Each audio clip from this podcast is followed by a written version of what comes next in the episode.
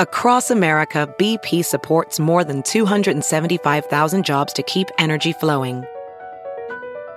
Jobs like building grid scale solar energy in Ohio and producing gas with fewer operational emissions in Texas.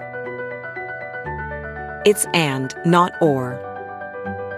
See what doing both means for energy nationwide at bp.com slash investing in America. This is Merriam-Webster's Word of the Day podcast for Tuesday, June 8th. Brought to you by the new Merriam-Webster's Advanced Learners English Dictionary, designed for students and teachers of English as a second language. Learn more at learnersdictionary.com.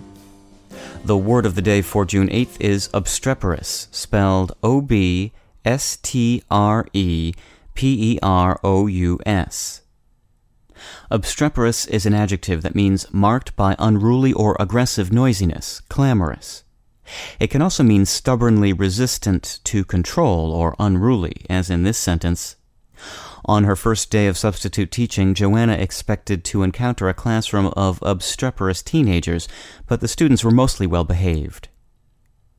The handy Latin prefix ob, ob, meaning in the way or against or toward, occurs in many Latin and English words.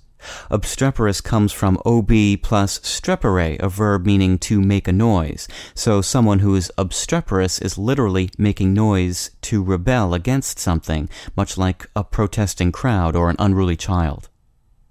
The word has been used in English since around the beginning of the 17th century. Strepere has not played a role in the formation of any other notable English words, but the Latin prefix ob has given us several, including obese, obnoxious, occasion, offend, omit, oppress, and oust. With your word of the day, I'm Peter Sokolowski. Thanks for listening. Visit the all new learnersdictionary.com, the ultimate online home for teachers and learners of English. A free online dictionary, audio pronunciations, custom study lists, and interactive exercises are available now at learnersdictionary.com.